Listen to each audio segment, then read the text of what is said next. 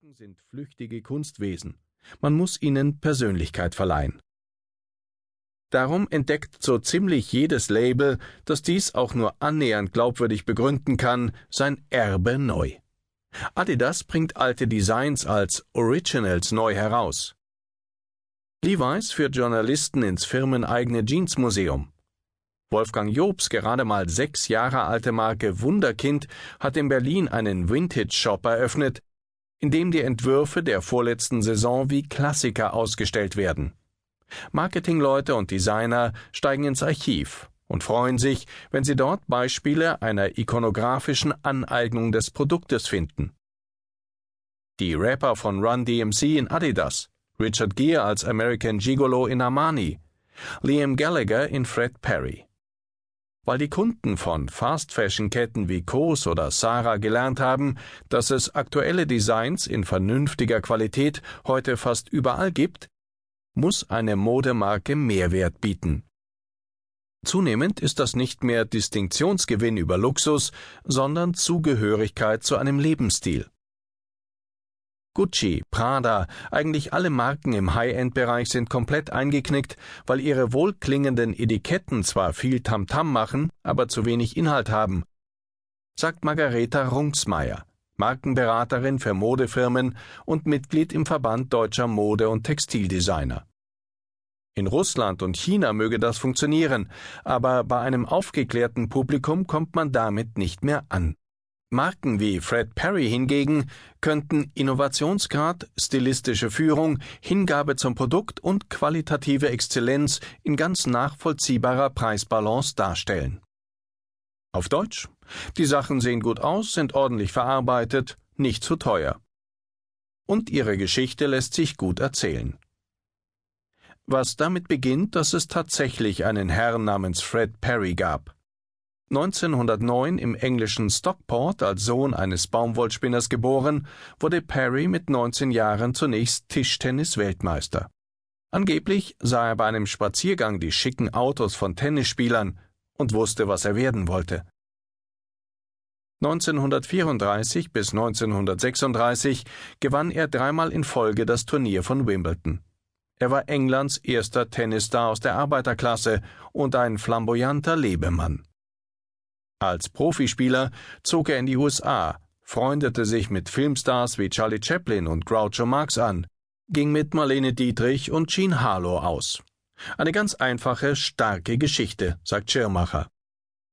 Arbeiter geht ins Establishment. Underdog setzt sich durch.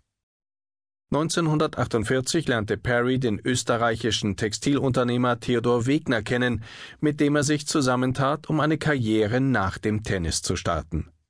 Die beiden gründeten 1952 die Modefirma Fred Perry, produzierten zunächst ein Schweißband, dann ein weißes Poloshirt. Dass dieses Kleidungsstück bereits 19 Jahre zuvor von dem Franzosen René Lacoste erfunden und von Wegner wohl nur nachgeschneidert worden war, fehlt in der offiziellen Fred Perry Geschichtsschreibung ebenso wie die Tatsache, dass Perry nur Galionsfigur der Marke war. Er nutzte seine Kontakte um die Leibchen, mit dem Lorbeerkranz als Logo, wo Lacoste ein Krokodil aufnähen ließ, bekannt zu machen. Englische Tennisspieler trugen seine Poloshirts in Wimbledon, Charlton Heston und Bing Crosby in den USA. Sogar der britischen Königsfamilie, John F. Kennedy und dem japanischen Kronprinzen verehrte der umtriebige Geschäftsmann seine Hemden. Heute würde man das Celebrity Testimonials nennen. Damals war es eine neue, clevere Marketingstrategie. Zum aggressiven Product Placement des Namensgebers kamen glückliche Zufälle des Zeitgeistes. Mehrere der einflussreichsten Jugendbewegungen entdeckten die Marke für sich. Ende der 50er Jahre fingen junge Briten an, sich in schicker Mode zu kleiden. Eng geschnittene Anzüge, Hemden, Parkas und Poloshirts.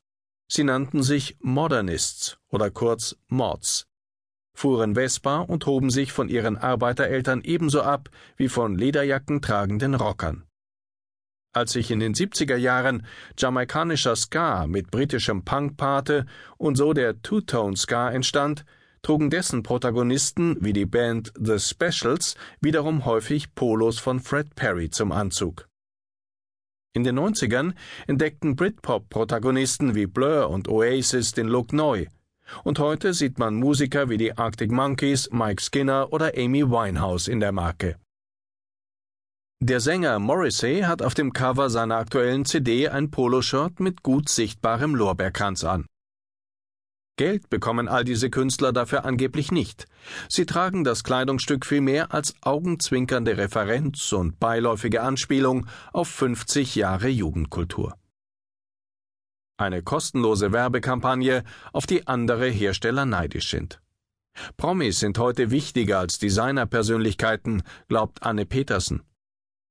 Fred Perry hat sich aufgrund der Historie zu einer richtigen Szenemarke entwickelt, sagt Margarete Runzmeier. Andererseits funktioniert solche Geschichtsschreibung immer nur dank konsequent selektiver